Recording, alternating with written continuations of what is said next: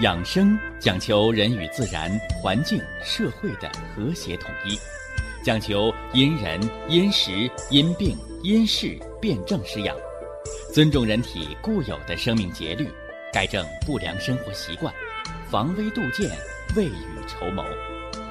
让我们一起学习、感受、实践养生的大智慧，用智慧去把握健康，用身体去感悟健康。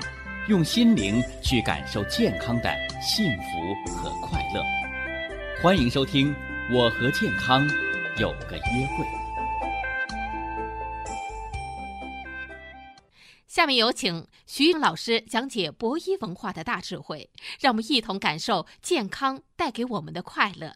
好，下面有请徐老师。徐老师，您好。主持人好，听众朋友们。大家好，欢迎各位啊，来继续收听、关注咱们的养生文化论坛。咱们今天呢，接着给大家说啊，经络疏通啊，经络疏通，说的是糖尿病的经络疏通疗法。呃，人想健康啊，就要实现。三通啊，胃肠通，生化气血啊，心脑通，生命保障，是吧？那么经络通呢？经络通，气血调和，人才能享受什么呢？健康、快乐啊，无痛的啊生活。那么我们特别给大家举了这个糖尿病啊，前几讲咱们说了糖尿病的定义，说了糖尿病的形成，是吧？吃出来的糖尿病伤了脾，是吧？累出来的糖尿病伤了肾，是吧？想出来的糖尿病心脾肺皆受损。那气出来的糖尿病呢，伤了肝脏。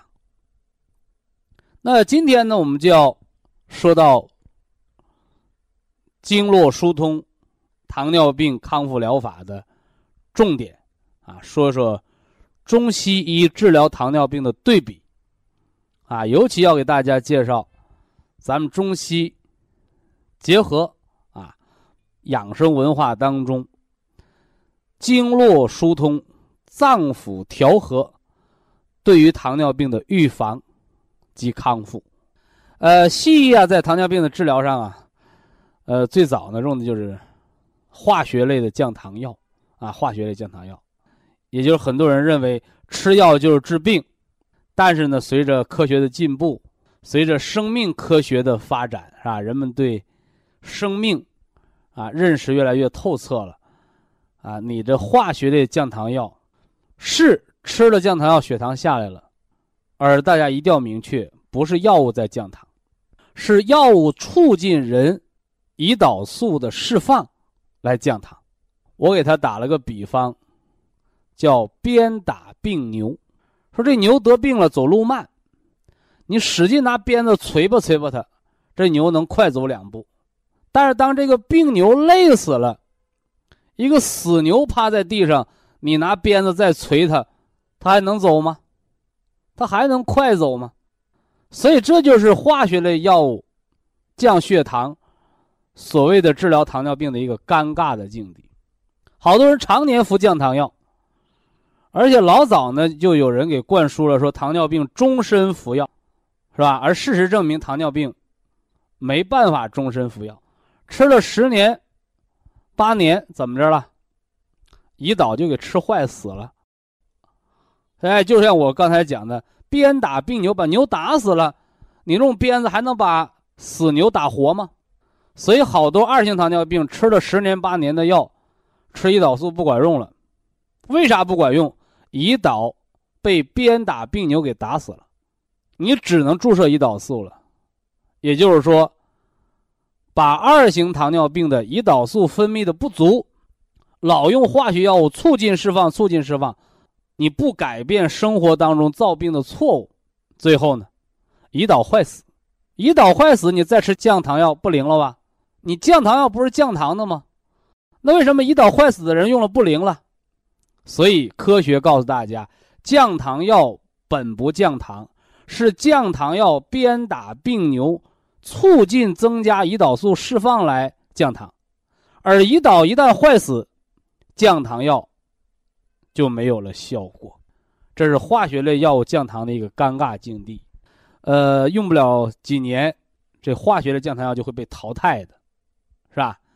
那么化学类降糖药之后，哎，有了胰岛素，啊，好多人认为糖尿病这把是有了救命稻草了，啊，缺多少胰岛素补多少胰岛素呗，啊，胰岛素有二十个单位。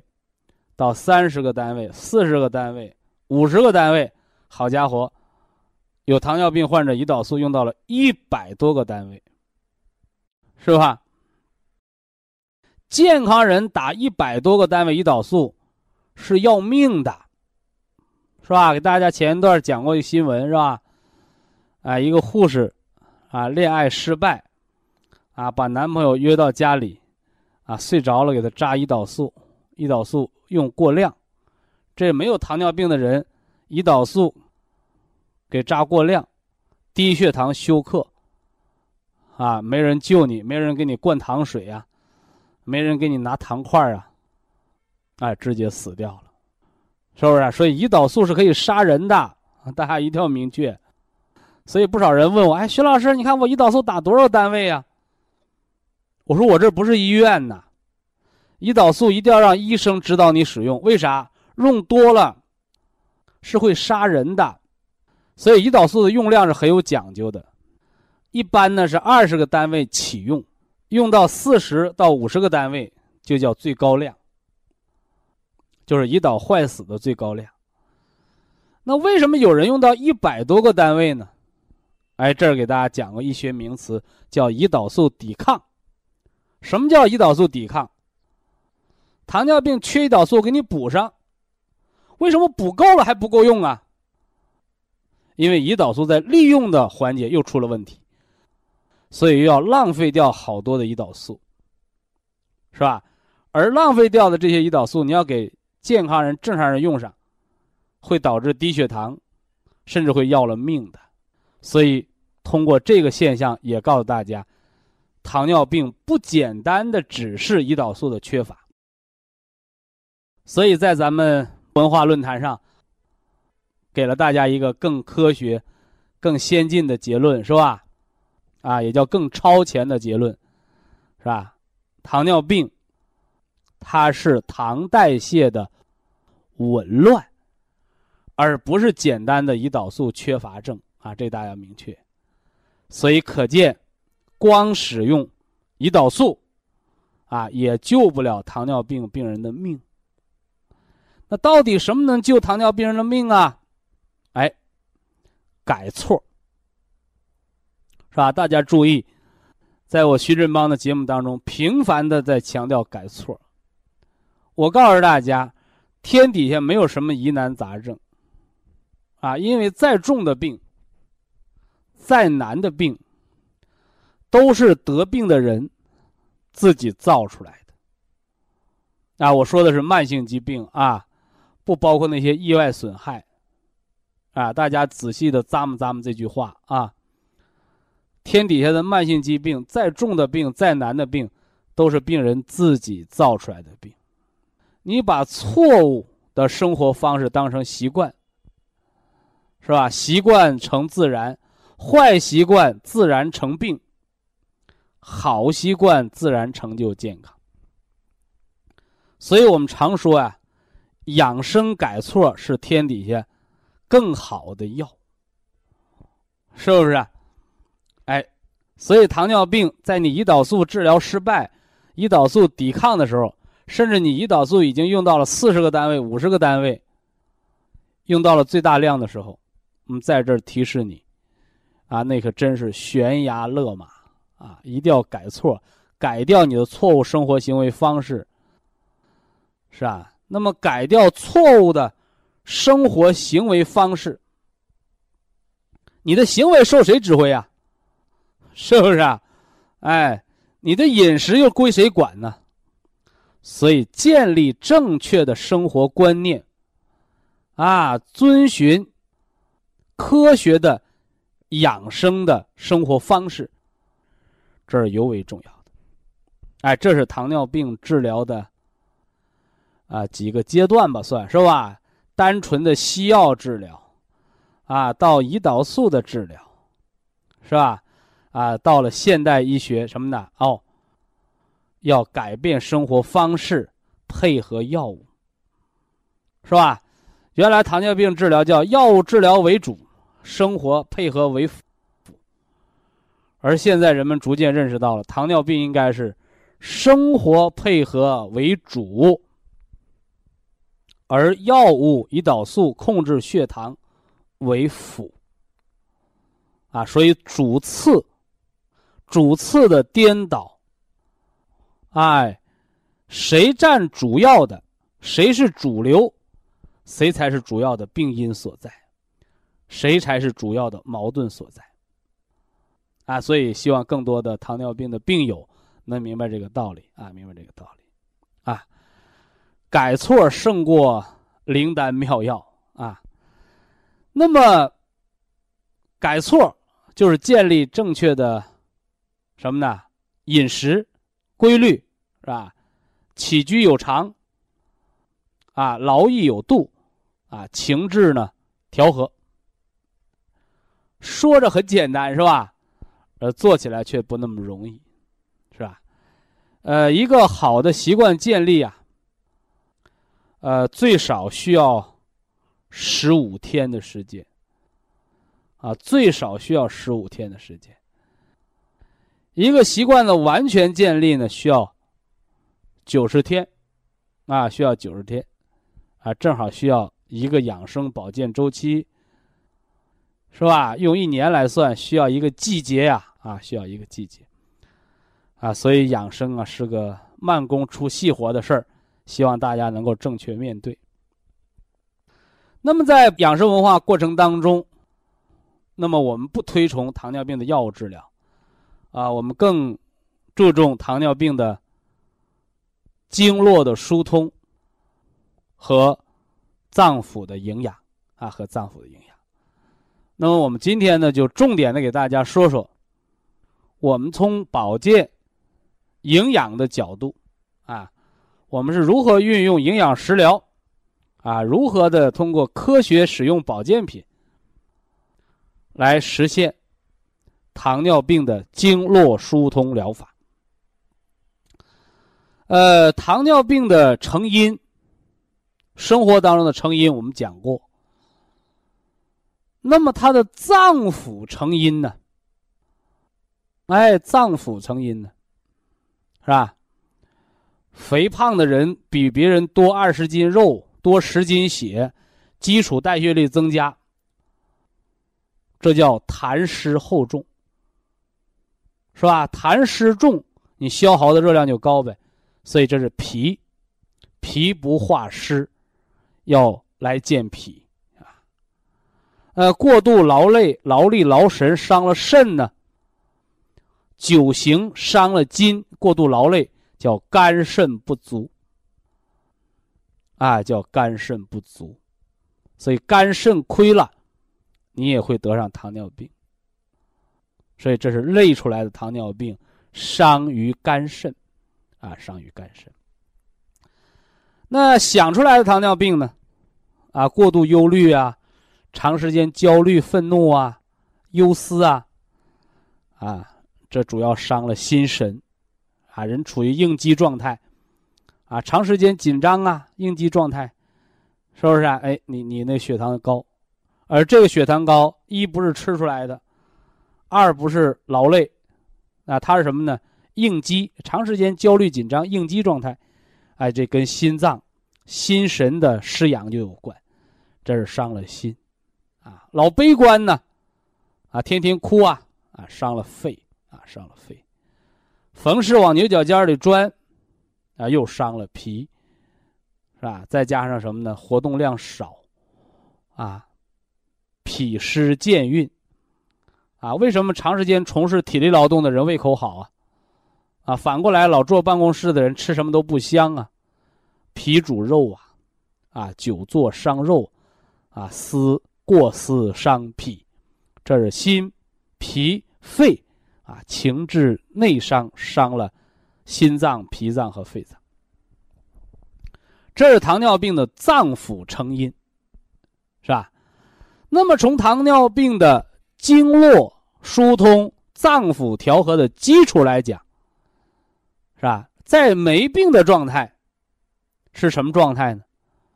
是一个元气十足、五脏六腑全自动的状态。脾脏能化掉多余的湿，肝脏能主一身的调达和肌肉的什么呢？紧张和放松。肾脏能主人一身之阴和阳。又不上火，又不怕冷，肾还主人一身的力量，是吧？腰为肾之府啊，腰转不能，肾将疲矣，是不是？哎，那么肺主宣降，是吧？皮肤润泽，不枯干，不瘙痒，不过敏，这肺主皮毛。脾主肉，是吧？这一身肉很轻松，没有浮肿，没有湿疹，是吧？没有脂肪肝。啊，心主血脉，血脉调和，没有糖尿病的并发症，没有高血糖，没有低血糖，没有失眠，没有烦躁。所以元气十足，五脏六腑全自动。所以糖尿病最基础、最早的调整就应该是元气。啊，喝氨基酸营养液，是吧？喝这个保元汤，啊，补充人的氨基酸营养液。哎，就是给我们的元气补足它的阴血。吃原花青素，啊，吃葡萄籽儿的提取物，啊，尤其是长白山野生葡萄籽儿，是不是啊？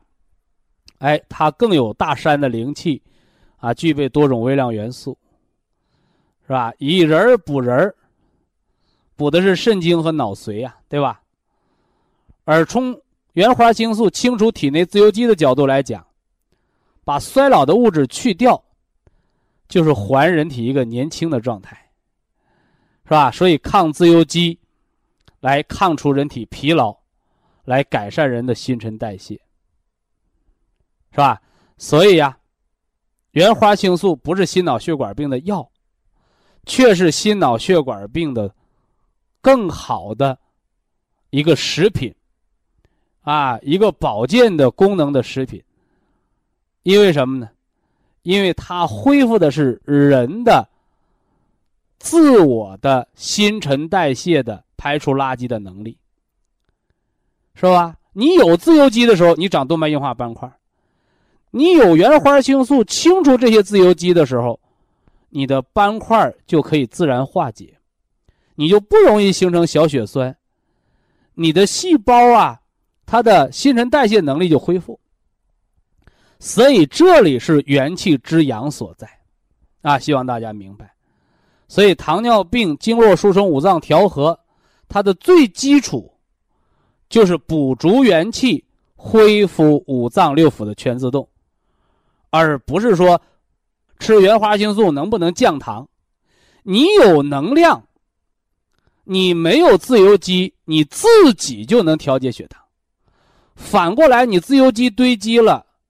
你没有能量了，你自然而然胰岛素释放也就少，你再靠药物去作用，那又到了鞭打病牛的状态。所以今天呢，就给大家重点的强调啊，糖尿病经络疏通、脏腑调和之法，它是总的来补足元气、五脏六腑全自动的调节啊，希望大家明确这一点。以下是广告时间。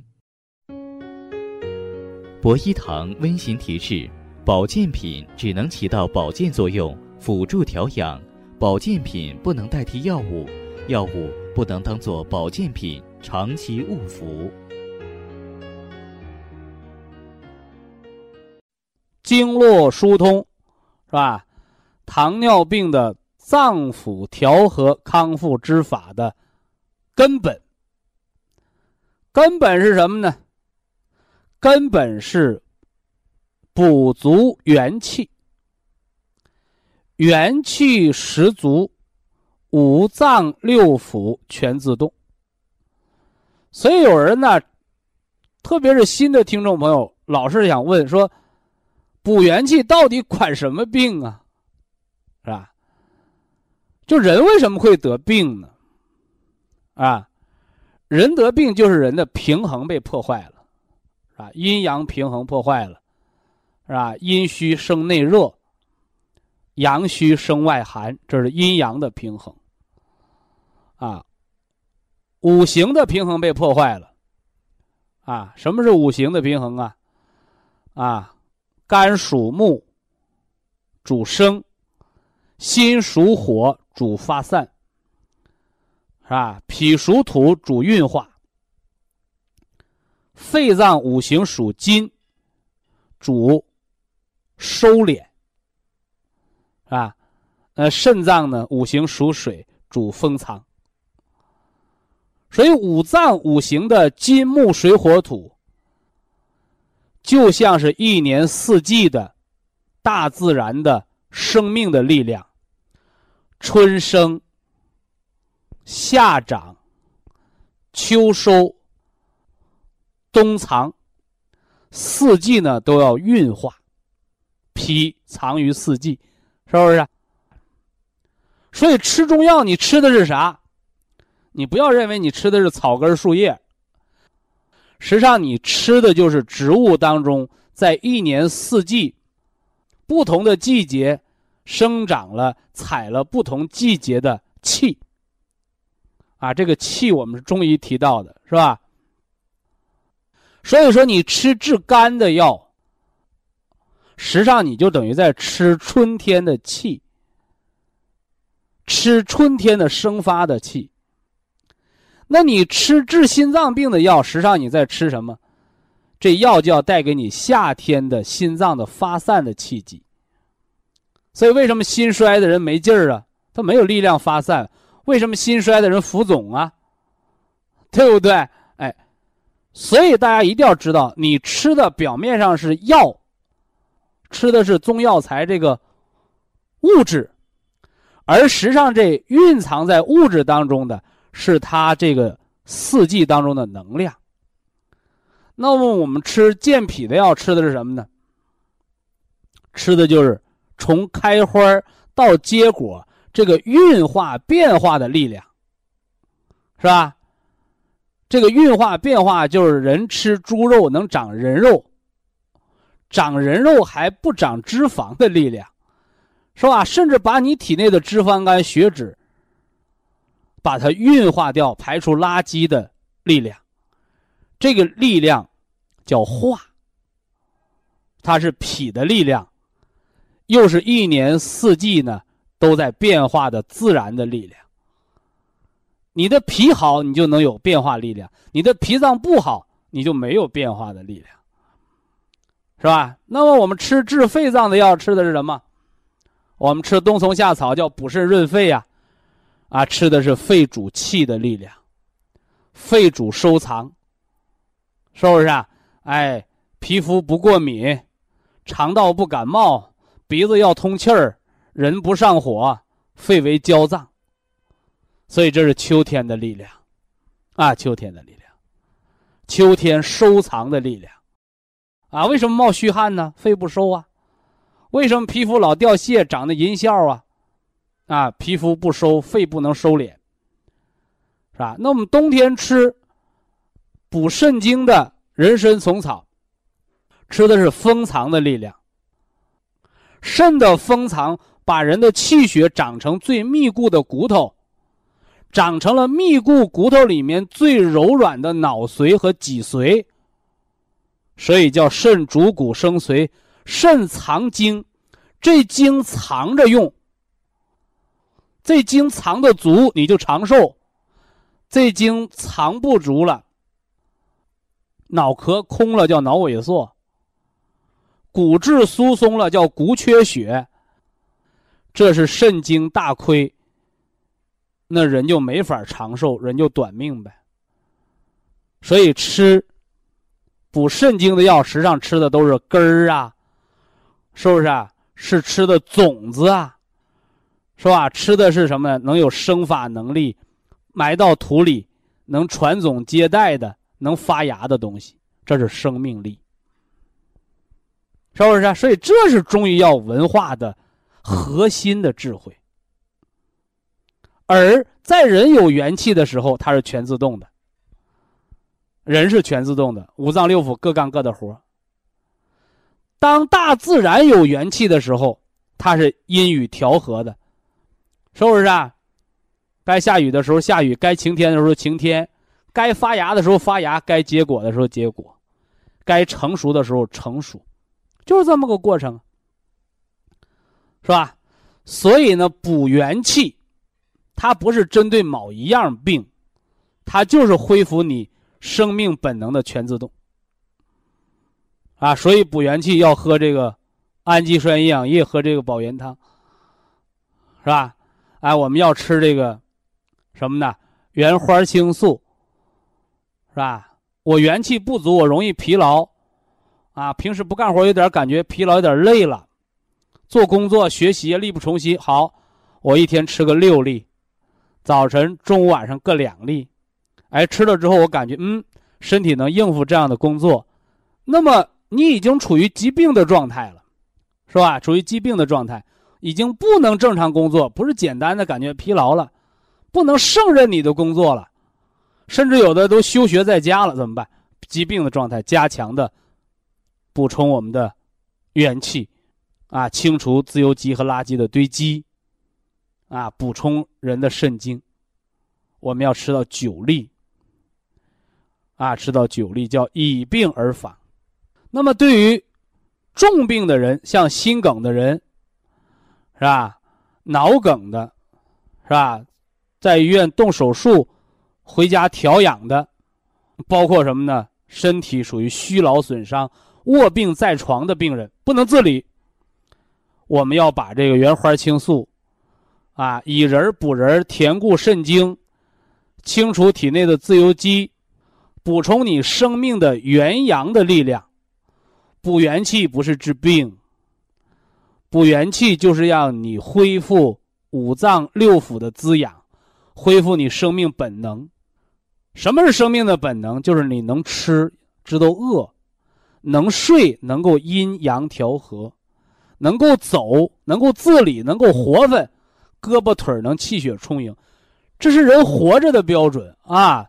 所以这是元气补充，大家要注意的，大家要注意的。那么在补充这个元气的时候，我还给大家加了两个佐料啊，是吧？哎，一个叫 Q 十啊，叫细胞活化酶啊。有的人问我，徐老师，Q 十补元气吗？Q 十不补元气啊。就像你家炒菜，你说徐老师，我炒菜我不搁盐行不？我说行啊。你不搁盐，你要能吃肚子，你就那么吃。所以盐是干什么的？盐是来调元气的。所以盐吃多了得高血压，因为你元气火苗开的太大，你会提前完蛋的。那么不吃盐的人，身体健康的人，相对吃的清淡，是不是啊？我喝青菜汤，我也感觉很有滋味，说明你元气很足。那老是不吃盐，麻烦了，你肾精调不起来，成白毛女了。对不对？所以这个 Q 十是干什么的？你不要认为，哎，我 Q 十我多吃呗，我吃十粒八粒没用。正常的养生就是一粒儿，疾病状态 Q 十两粒。细胞活化酶它就是个佐料，哎，它就是你身体细胞的一个润滑剂，增加人的活性。但是你没有元气的时候，你单吃 Q 十还是没有活性。你有了元气的时候，你加上这个 Q 十，哎，它就起到事半功倍。虽然只加了一粒两粒 Q 十，但是元气恢复，就像这菜里啊加了盐似的，有滋有味儿了，是不是？所以大家要明白这个道理啊。那么还有一个佐料叫硒，硒叫微量矿物元素，啊，硒叫微量矿物元素，它能促进排毒。啊，促进排毒，改善细胞环境，尤其是常年服药的人，那肝毒多的啊，硒主要是排毒，哎，这是微量元素的使用。另外呢，对于那个细胞突变的病人，那个硒的大量应用，你看硒用，一个是一粒到两粒，叫日常补充；一个是九粒，啊，吃两年，吃两年到一年，这是给细胞环境恶化的人吃的，啊，这就是通过大量的矿物元素、硒微量元素的补充，来改善细胞环境。啊，这个在美国，在西方国家都是有大量的成功案例，所以硒在国外是药。哎，在中国呢，我们的有机硒、硒酵母加上微量元素，它是食品范畴。平常呢就一粒两粒，但是你是高危人群，你的添加就要添加到九粒。啊，所以这是元气应用的一个基础。啊，糖尿病先补元气。是糖尿病综合康复之根，啊！你不要认为糖尿病你没给我降糖，你给我补元气，怎么还成康复之根了？因为首先糖尿病你应该是个活人，而不应该是一个血糖正常的死人。哎，所以这是中医以人为本、以数据为辅的人性化的一个特点，同样也是我们文化先补元气后调五脏。啊，特别对于经济条件不好的这样的家庭，哎呀，我吃不起冬虫夏草的，你先把元气补足，你不用去研究五脏六腑，你只要有了元气，你自己的五脏六腑他们自己就能协调好，是不是？而后我们调五脏，元气足的时候，我们再调五脏，是人为的用我们人为的思路去影响五脏的盛衰协调，五脏的五行平衡。是吧？它没有那个全自动精明，是不是啊？哎，所以说补元气是恢复本能，调五脏是中医的智慧辩证，啊，是中医的智慧辩证来影响人体，啊，因为当你元气不足的时候，你不能全自动，你五脏六腑在犯错误，所以我们补养五脏是帮五脏在改错。以下是广告时间。博一堂温馨提示：保健品只能起到保健作用，辅助调养；保健品不能代替药物，药物不能当做保健品长期误服。糖尿病的经络疏通、脏腑平衡养生之法，这个经络疏通啊。它不是简单的，一加一等于二，是吧？说经络不通了，啊，你吃个活血化瘀的药，啊，你的经络就通了，啊，经络一通，你的病就好了，没那么简单，是吧？如果只是这么简单的话，那么中医它的博大精深，是吧？它的源远流长，是吧？哎，那就徒有虚名了。啊，所以在这儿呢，咱们一定要什么呢？哎，向深处去挖掘，哎，来了解经络疏通的脏腑平衡，它的重要的养生防病、健康长寿的实用价值和意义啊。呃，老早呢，我们给大家讲过啊，说到一根手指里。藏着五脏六腑，我们常说叫温故而知新嘛，所以今天呢，把这些老知识简单那么复习啊，哎，希望能够帮助大家理解新知识。一根手指里藏着五脏六腑，哎，手指头就是人体的末梢啊，啊，四肢百节嘛，对吧？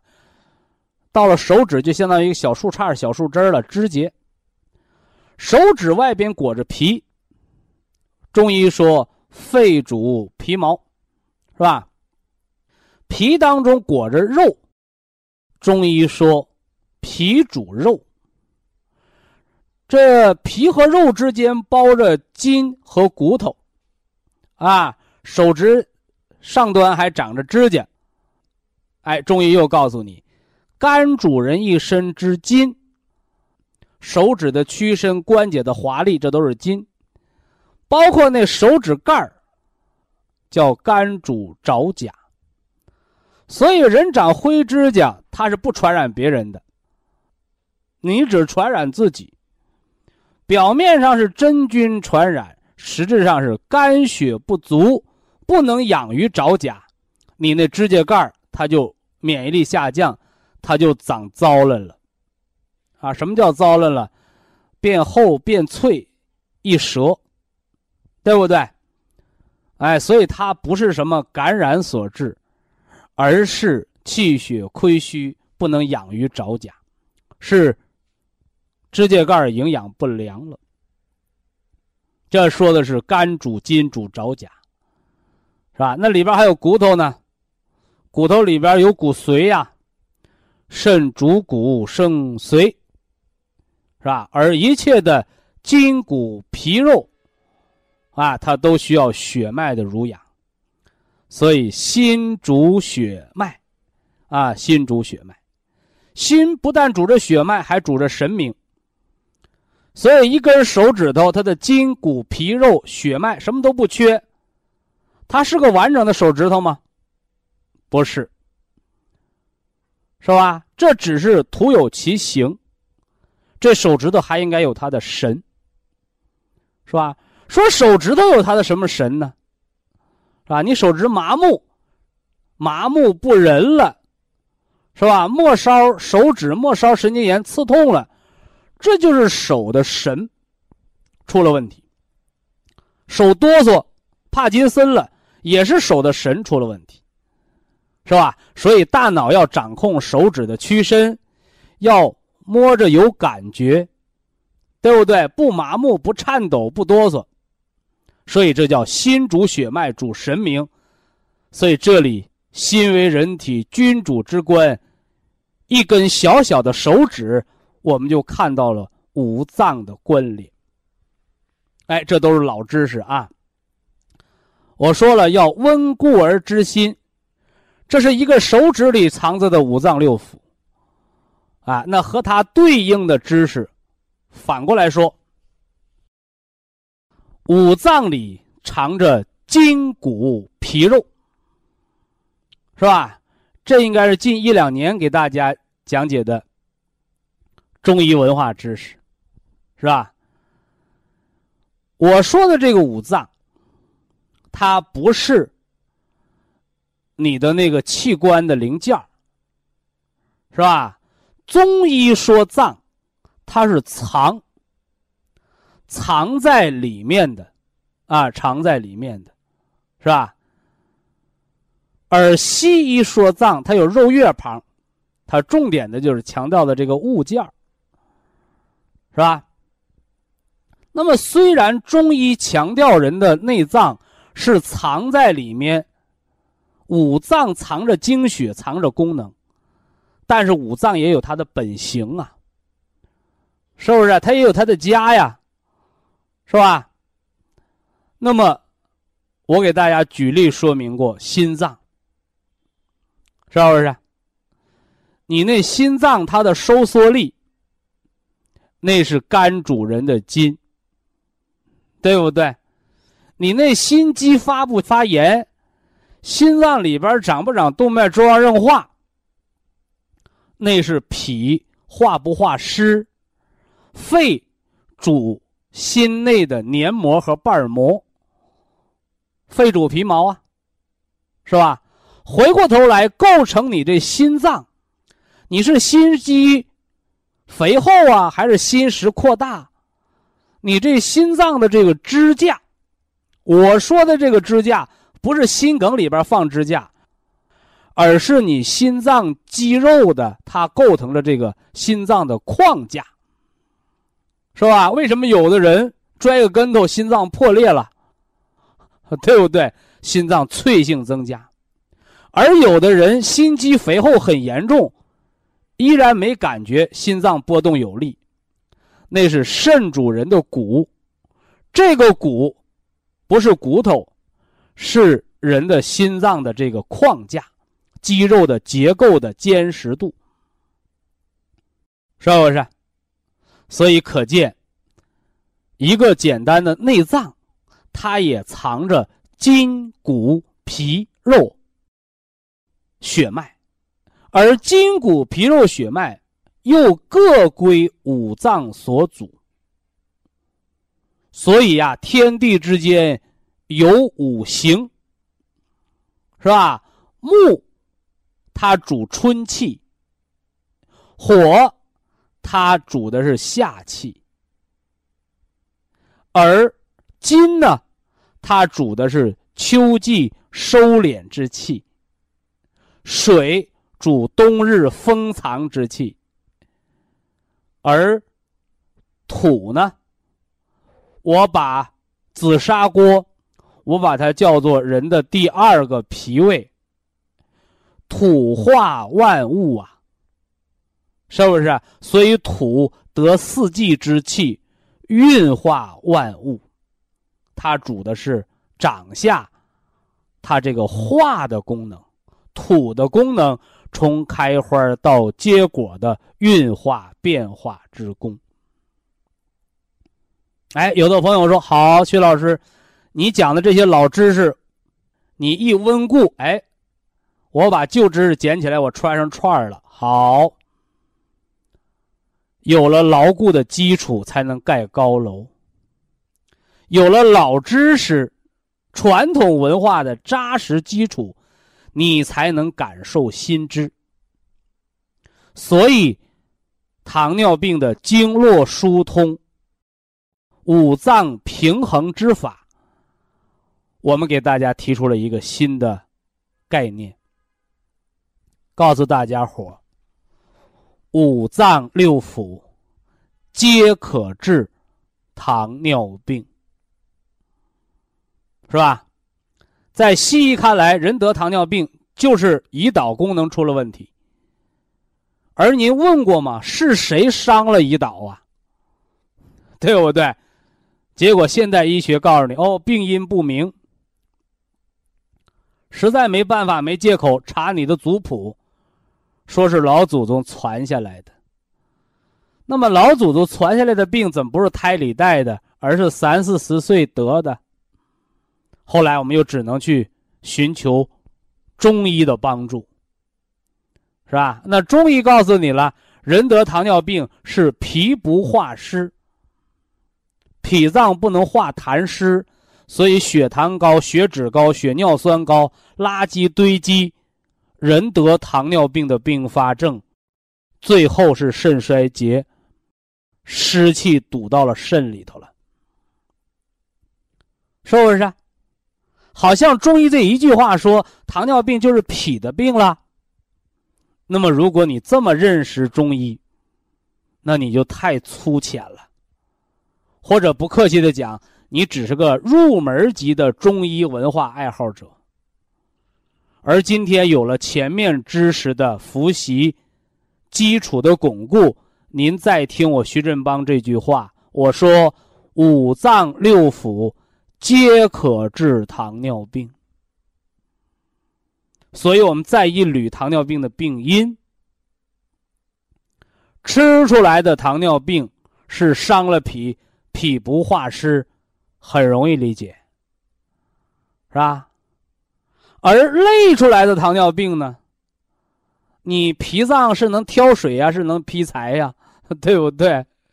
所以累出来的糖尿病是劳伤肾经，劳伤了肾经，是吧？所以肾受损，不能利水，而脾去帮肾干活的时候，脾又受伤了。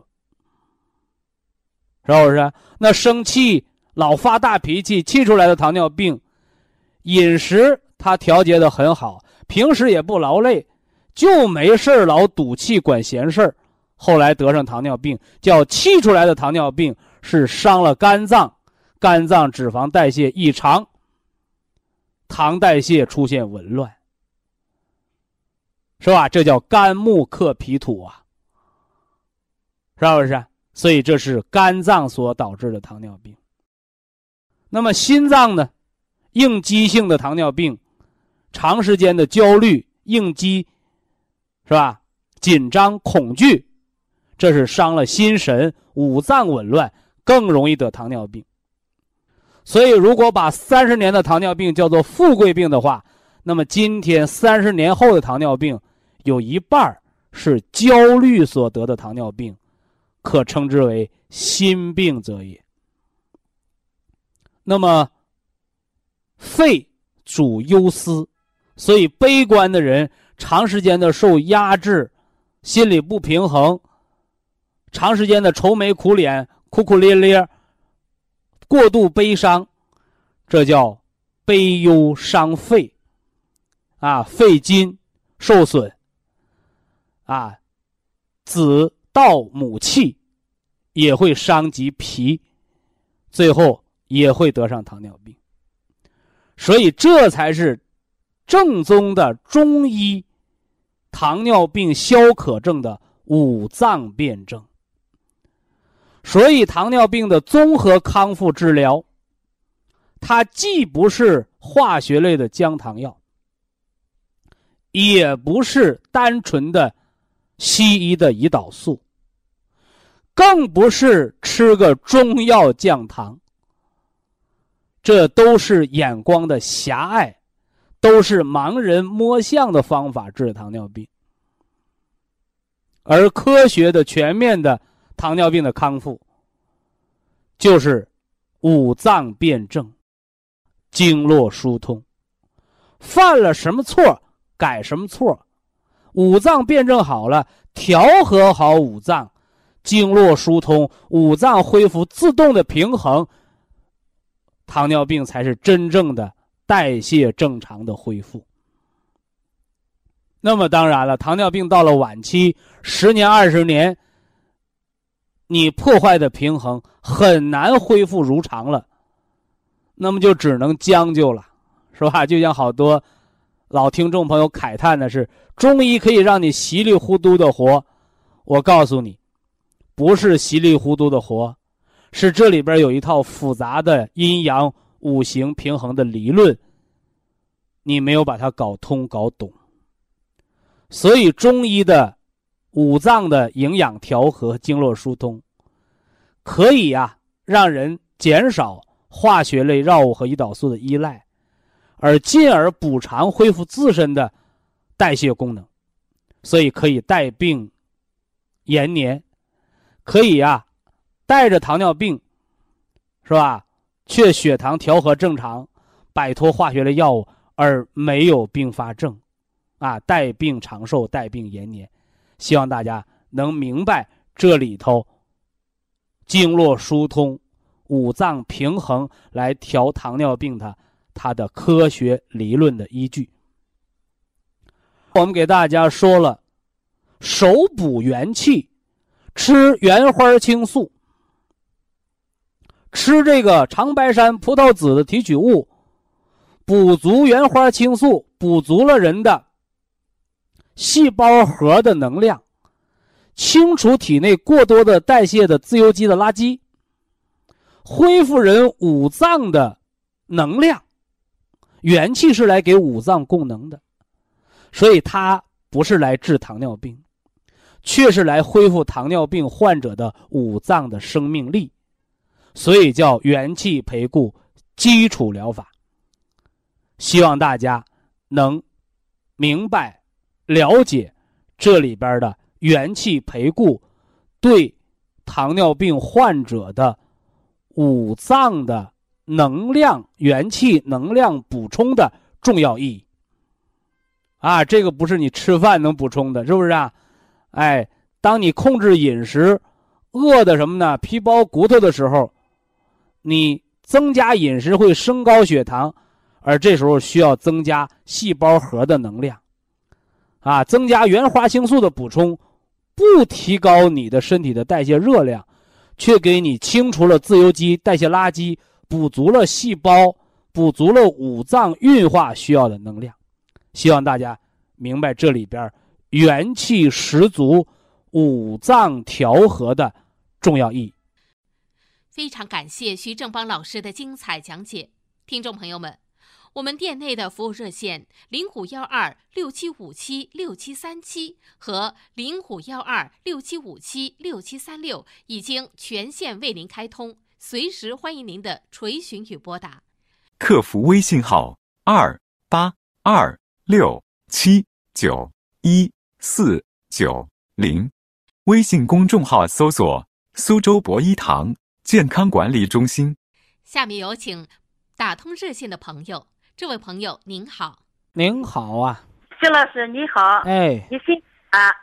我是潍坊的听众，潍坊的听众，今年六十七岁，六十七了，听你的广播或我用博弈产品快两年了。哦，嗯、我患有多种疾病，因为去去年打过热线，时间很短。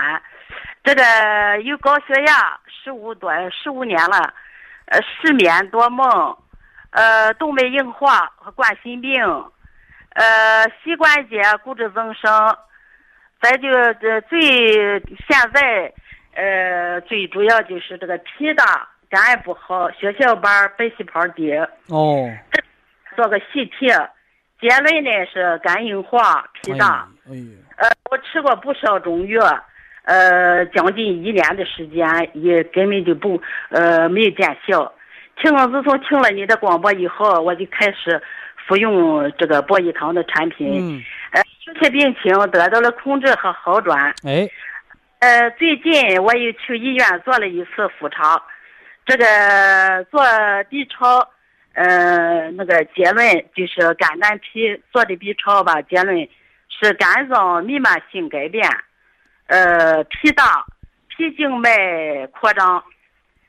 呃，这个颈，这个脾的后颈啊是脾静脉呀，还是门静脉？呃，门，呃，他就写这个肝硬化应该是门静脉扩张啊。哦，不是，不是，他他现在他不不说是肝硬化，呃，就是弥漫性改变，嗯光这个，就是这个脾哈、它是这个脾静脉扩张，那也容易呕血呀啊。哦，脾静脉扩扩张，嗯，在这个脾的后径吧是五点，呃五点九，贫血不？嗯，他说的不贫血了哈，不贫血挺好。怎么样哈？哎，不贫呃血，那脾慢慢就能恢复啊。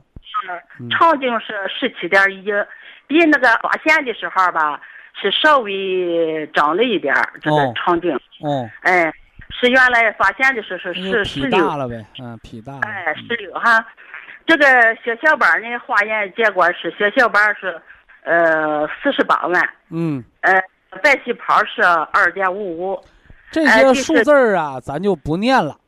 哎，基就是你现在，恢复到什么模样，还差哪儿？呃，我现在吧，就是在复查了以后吧，他要求我做骨穿，呃，就是血小板低，为什么低呢？他说是查个是不是造血功能有问题。他穿完了，给你穿出个白血病，能咋地吧？啊，要那个叫我脾脏做做切除术，呃，所以我这个思想上这个很这个呃拿不定主意，呃，想请徐老师吧。这个吃那个人参归脾丸哦，我也吃了，啊，现在吃啊，吃三个十五天，叫一个嗯。疗程，争取吃两到三个疗程。哦哦哦。哎嗯，你现在切不切脾意义不大，不大哈。不大嗯嗯。把脾切了反而免疫失调，再切出个糖尿病咋整？哦，他就说啊，你你要是你不切的话，一旦这个你血小板这么低，一旦出出血就麻烦了。他哎他那，嗯呃，吃这个人参归脾丸调了脾之后，嗯，你那血小板就能长上来。哦哦哦。现在叫皮不统血嘛。啊是吧？另外呢，吃那个三七银杏茶多酚胶囊两粒儿，嗯健脾，把那个金色的，金色的吃到什么呢？两包，啊啊，黑色的吃个三包，嗯。哎，黑色吃三包，完了把嗯。这个季节吃完了之后，过了伏天，快入秋的时候，立秋左右，把嗯金的改到四包，绿的改成一包。嗯现在是黑的三包，金的两包啊，夏天。嗯，完了，入秋的时候是金的四包，绿的一包，嗯哎，按这个调。